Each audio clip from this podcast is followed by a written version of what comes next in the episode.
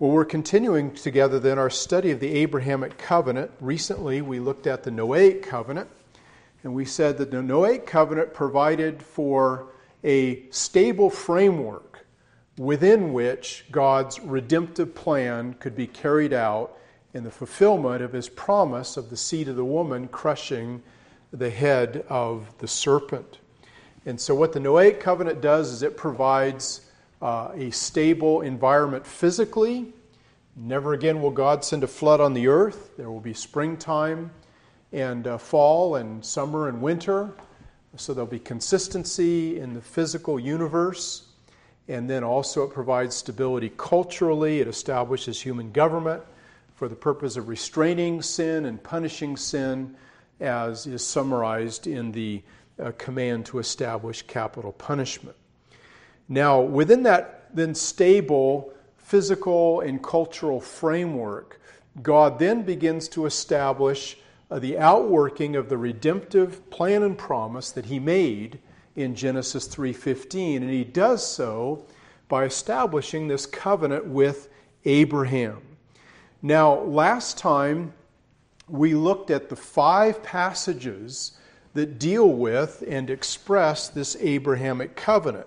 We looked at Genesis 12, we looked at Genesis 13, we looked at Genesis 15, we looked at Genesis 17, and we looked at Genesis 22.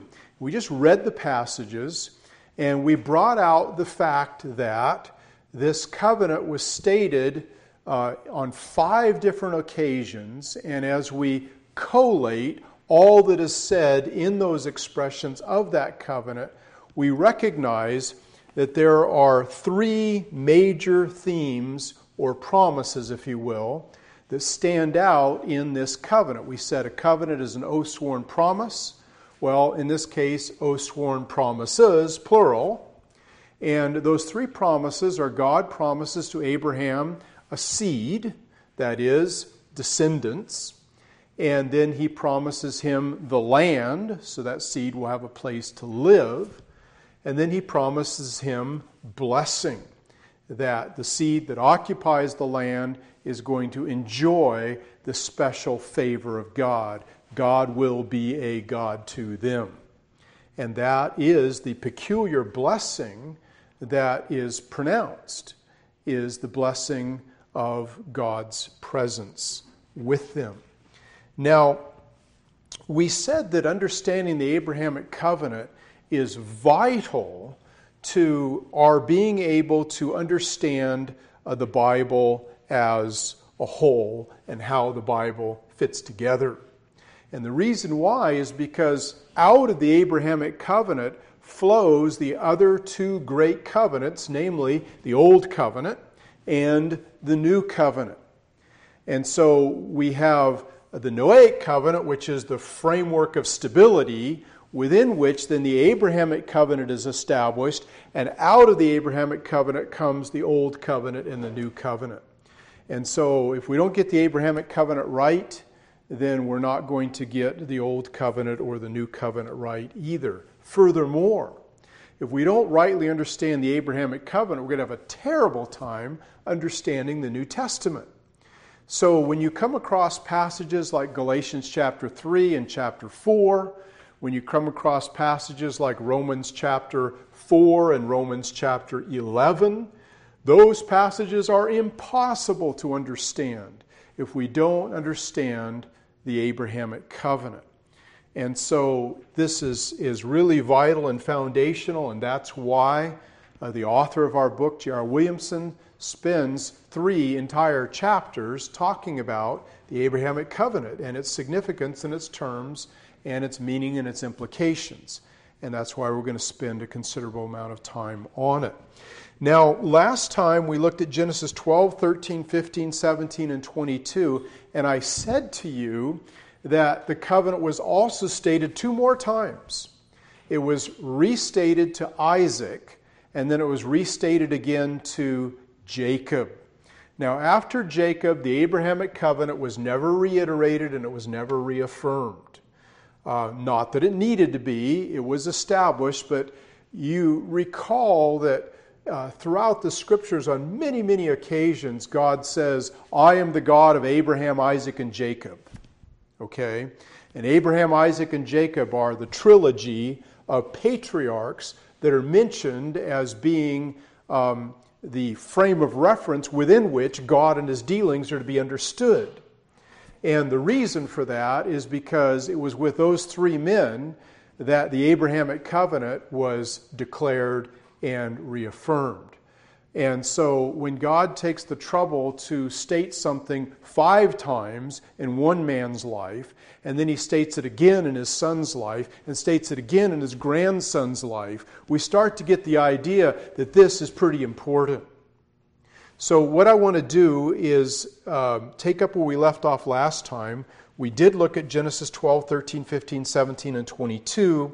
And what we want to do today is look at Genesis 26 and read what God said to Isaac. So, Genesis chapter 26. Now, in uh, Genesis uh, 22 was the last statement to Abraham. And um, after Abraham um, obtained a wife for uh, Isaac, it says in Genesis chapter 26, beginning at verse 1, we're going to read through verse 1, 1 to 5. It says in Genesis 26, and there was a famine in the land beside the first famine that was in the days of Abraham. And of course, that was in Genesis 12 when he sailed down to Egypt and then came back. And Isaac went unto Abimelech, king of the Philistines, unto Gerar.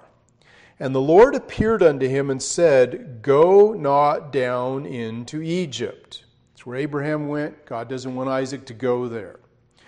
He says, Dwell in the land which I shall tell thee of. Now, here's the beginning of the statement Sojourn in this land, and I will be with thee. And you remember that's what uh, our memory verse is for this week. God says he will be a God to us. And here God says, I will be with you. Same idea. And will bless thee. Uh, there's the blessing. Okay, here's the second term. For unto thee and to thy seed, there's the promise of the seed.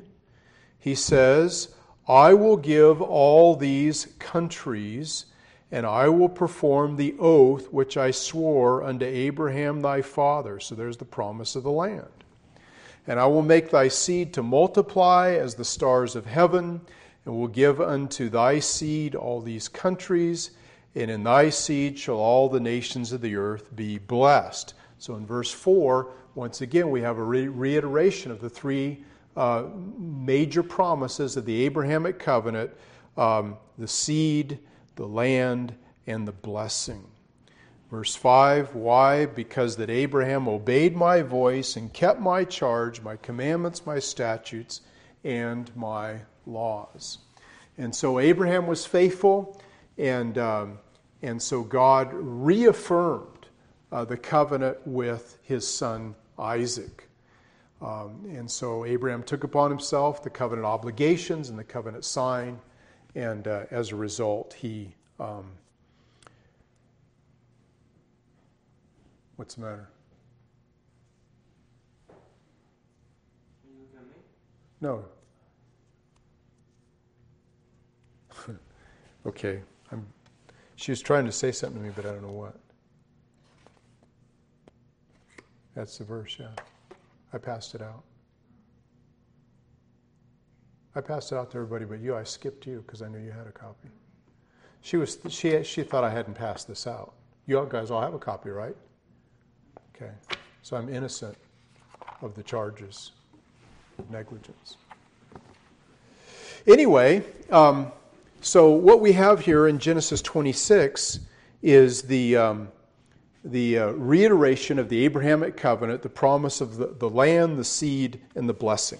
All right? Now let's turn to uh, Genesis chapter 28. Um, in Genesis 28, um, Esau has sold the birthright, Jacob has obtained the blessing. Uh, Esau is unhappy about the way Jacob obtained the blessing. He's going to kill Jacob. And so Jacob's mother says, You know, you need to take a hike for a while until your brother cools down. So he heads off to Laban's house. And um, as he's traveling, verse 10 of Genesis 28, it says, And Jacob went out from Beersheba and went towards Haran. And he lighted upon a certain place and tarried there all night because the sun was set. And he took of the stones of that place and put them for his pillows and lay down uh, in that place to sleep. Um, now, I doubt he actually used the rocks for pillows. Um, what I think this is referring to is that he probably built himself a little place to sleep in the rocks and perhaps even made a little fortification for himself out of the rocks if he slept with his head on the pillow, he'd have a, uh, with his head on a rock, I think he'd have a hard time sleeping. Um, verse 12, and he dreamed, and behold, the ladder set upon the earth, and the top of it reached to heaven, and behold, the angels of God ascending and descending upon it. Um, now, what's fascinating is that uh, Jesus mentions this incident in John 151. And uh, he says, uh, What and if you shall see the Son of Man ascending and descending uh, in heaven? And of course, he was referencing this particular event and declaring himself to be the fulfillment of what's being spoken of here. Verse 13 And behold, the Lord stood above it. He's at the top of the ladder in heaven, looking down the ladder to the earth and said, I am the Lord God of Abraham thy father, and the God of Isaac. The land, there's the mention of the land, whereon thou liest, to thee will I give it, and to thy seed. There's the promise of the seed.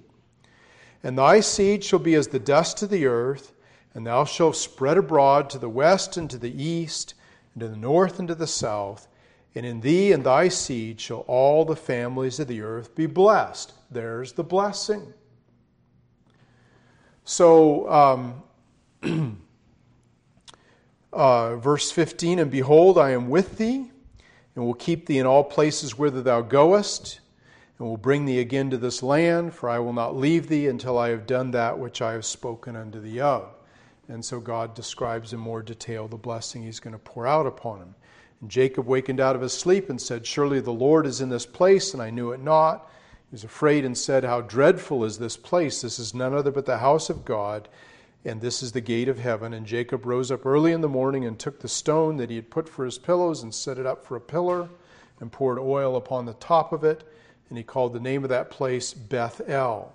Beth El means the house of God. El is the name of God, and Beth is the name for house. And so he called it the house of God. But the name of that place was called Luz at the first.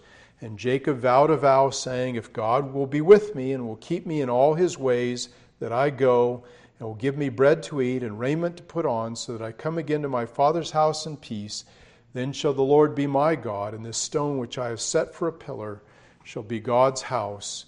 And of all that thou shalt give me, I will surely give the tenth unto thee. Now, there's a great deal there, and I have a whole sermon on this section. If you're interested, it's on sermon audio. But the point is, as you see the same covenant, the same terms being reiterated over and over again, uh, not only to Abraham five times, but then uh, all the terms to Isaac, and then all the terms once again to Jacob. Now,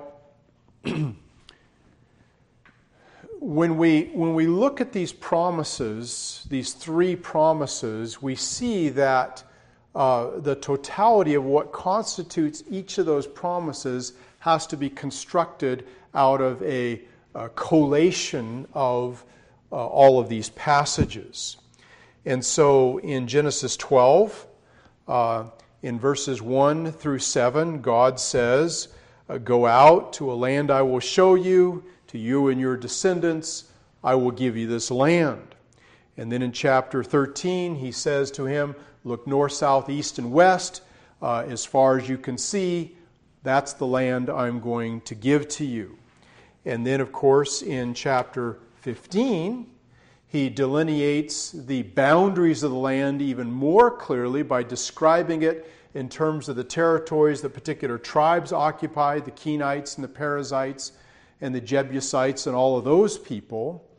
And then in chapter 17, he declares, and by the way, this possession of the land is going to be an everlasting possession. You're not going to have it for six months or six years or six decades. You're going to have it forever. And so the promise of the land is an eternal promise. And then finally, we saw in Genesis chapter 22 that this land is going to be occupied or gained through force of arms. He said uh, to Abraham in Genesis 22, Your seed shall possess the gates or the cities of your enemies. And of course, we see that that's how the land was possessed, is that they had to conquer enemies. Uh, the Jebusites and the Girgashites and all those people didn't just hand the stuff over to, to the descendants of Abraham, they had to fight for it under Joshua.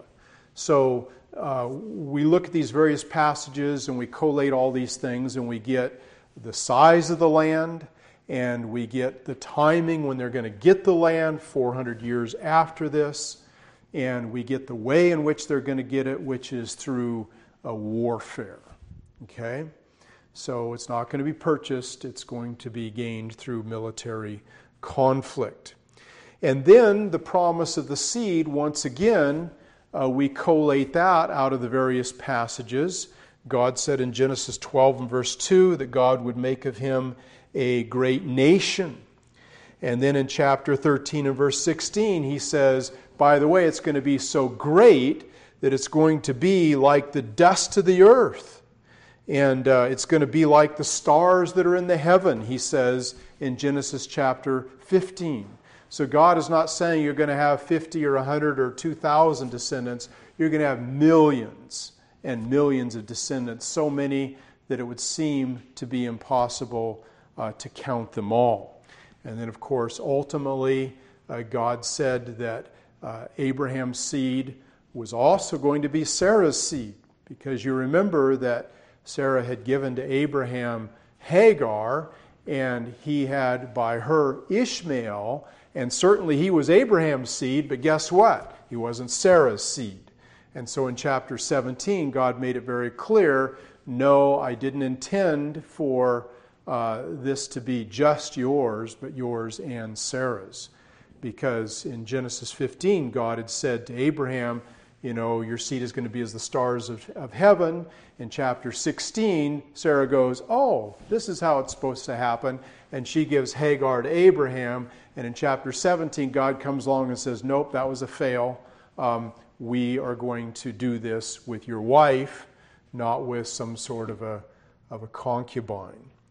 And so that then was the promise of the seed. And then as we collate these passages, with reference to the promise of the blessing, uh, God says emphatically, In blessing I will bless you.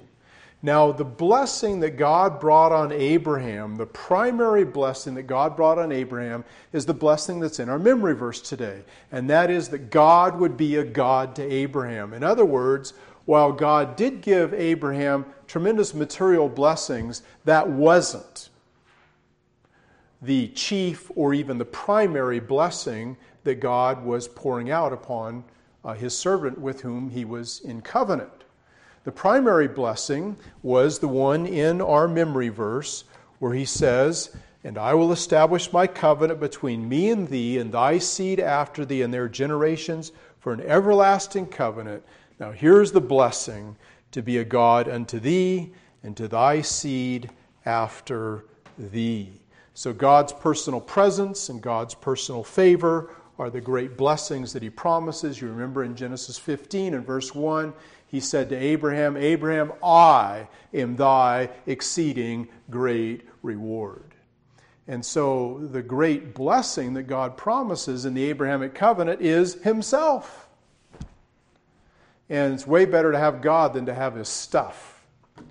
And uh, so, God did certainly bless Abraham with material goods, but um, he blessed him primarily with his own uh, personal relationship with God that was unique and that was special.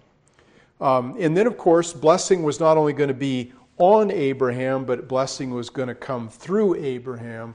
We read in Genesis 12 and in other passages that in you, all the nations of the earth are going to be blessed. So God didn't just say, I'm going to bless you, but through you, I'm going to bless all the nations of the earth.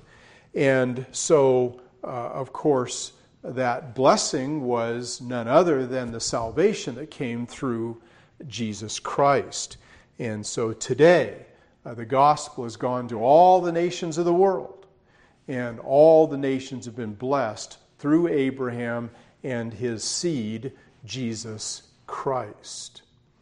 And of course, um, among these blessings, um, this one, of course, is, is the greatest of all of them, and that is, is that the Messiah would come through Abraham as uh, the ultimate seed that he would have as his, his descendant.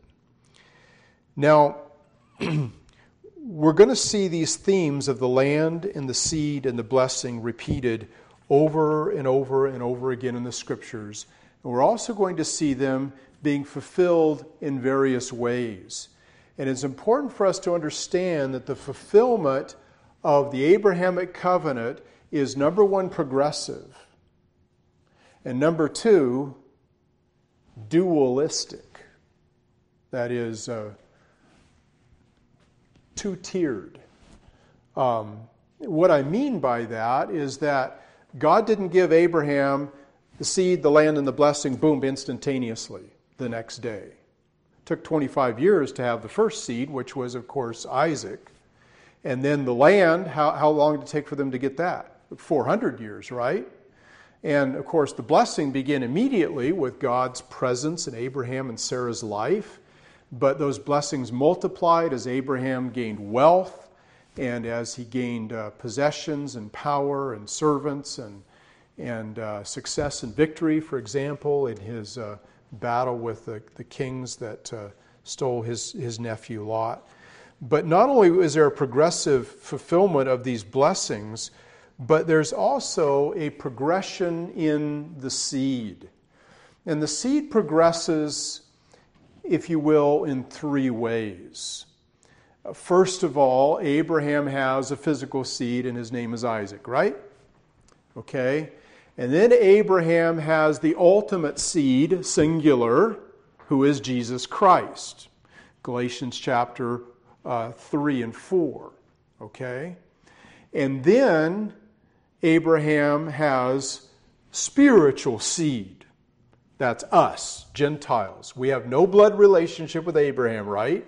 But we are the seed of Abraham because it says in Galatians 3 and verse 29 and if you be Christ's, then are you Abraham's seed and heirs according to the promise of what? The Abrahamic covenant. Okay? So Abraham has Christ, Christ has us via the new birth. We're born again, right? We're born of Christ spiritually. So Abraham has physical seed, Isaac. He has ultimate seed, Jesus. And he has spiritual seed, all of those who have the faith of Abraham. Okay? He says um, in, in Galatians, well, let's just look at it for a second, okay? Turn to Galatians chapter 3.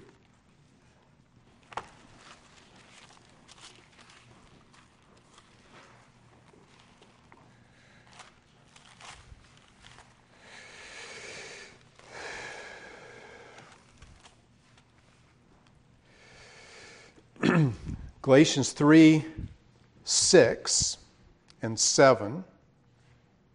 Notice Galatians 3 6. Even as Abraham believed God and it was accounted to him for righteousness, and that's Genesis 15 and verse 6. Here's our verse, verse 7.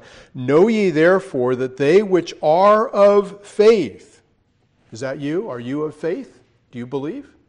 Okay, then what does that make you? The same are the children of Abraham. And the scripture, foreseeing that God would justify the heathen, that's you and me, through faith, preached before the gospel unto Abraham, saying, In thee shall all nations be blessed. That's us. We're part of the all nations. So then, they which be of faith are blessed with faithful Abraham. So, are you a Jew? You absolutely are a Jew. You're a spiritual Jew because the Jews started with Abraham. He was the first Jew, and out of him the Jewish nation came. Okay? And if you're not part of the Jewish nation, you're not part of the new covenant. Because who did God make the covenant with? With the house of Israel and with the house of Judah. And if you're not in the house of Israel and the house of Judah, you're outside the new covenant. So, how do you get to be in the house? You get to be in the house through being born into it, by being born again through faith. And so, it's, it's the new birth through faith that attaches you to Abraham through um, the, uh, the, the, the new birth that comes through Jesus Christ. Okay? Now, one of the things we have to understand about the Abrahamic covenant is that um, it's, it's unfolding in its fulfillment. Okay? That's the first point I want to make to you and especially with reference to the seed, uh, it's progressive in its fulfillment. Um, the second thing we need to understand about the Abrahamic covenant, and that is, is that um, there is this transition in who the people in the covenant are. Now, before Christ came, who were incorporated into the Abrahamic covenant? Well, the answer is everyone who was a blood descendant of Abraham, whether they were saved or not. Every Jew was under the auspices of the Abrahamic covenant if he was born of Jewish parents and if it was a male, if he was circumcised. Because that was the sign of the covenant, right? If you weren't circumcised, you were thrown out of the covenant, all right? And uh, of course, the girls were just included by virtue of birth. So, what you had is up until the time of Christ, the, the, the, participants in the Abrahamic covenant were number one, um, everyone who was a blood descendant of Abraham, number two, whether they were saved or not. Now, what happened when Jesus came and the new covenant was instituted is all the unbelieving physical descendants of Abraham were broken off and cast out of the covenant. Romans chapter 11. Okay? And all that was left was believing Jews and believing Gentiles that were grafted in. Okay? And so, uh, under the old administration of the Abrahamic covenant, they put the sign of the covenant on the newborn children of Abraham, right? They circumcised the babies. But under the new covenant, we put the sign of, if you will, the Abrahamic covenant on spiritually born babies, okay, not physically born ones. And that's why, because the nature of the community changed from physical descent to spiritual descent. Therefore, the objects of receiving the sign of the covenant changed from physical infants to spiritual infants. So we practice putting the sign of the new covenant on infants, just spiritual infants, newborn babes in Christ. Okay? Whereas they put circumcision the sign of the Abrahamic covenant on physical infants, and 100% of them. So that's why we just baptize believers, we don't baptize infants. So, what you have then is you have this progressive development and unfolding and expansion and spiritualization of the Abrahamic covenant taking place over time.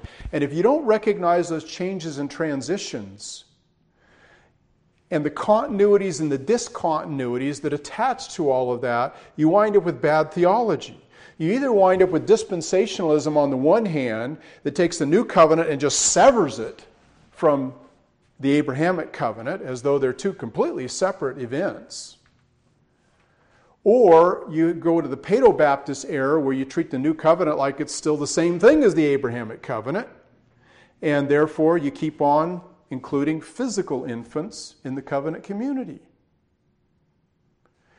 And so that's why it's important for us to understand the nature, the unfolding nature, and the progressive nature of the Abrahamic covenant, because we don't get that right, then we wind up either rejecting provisions of the Abrahamic covenant that are for us, or we wind up trying to adopt aspects of the Abrahamic covenant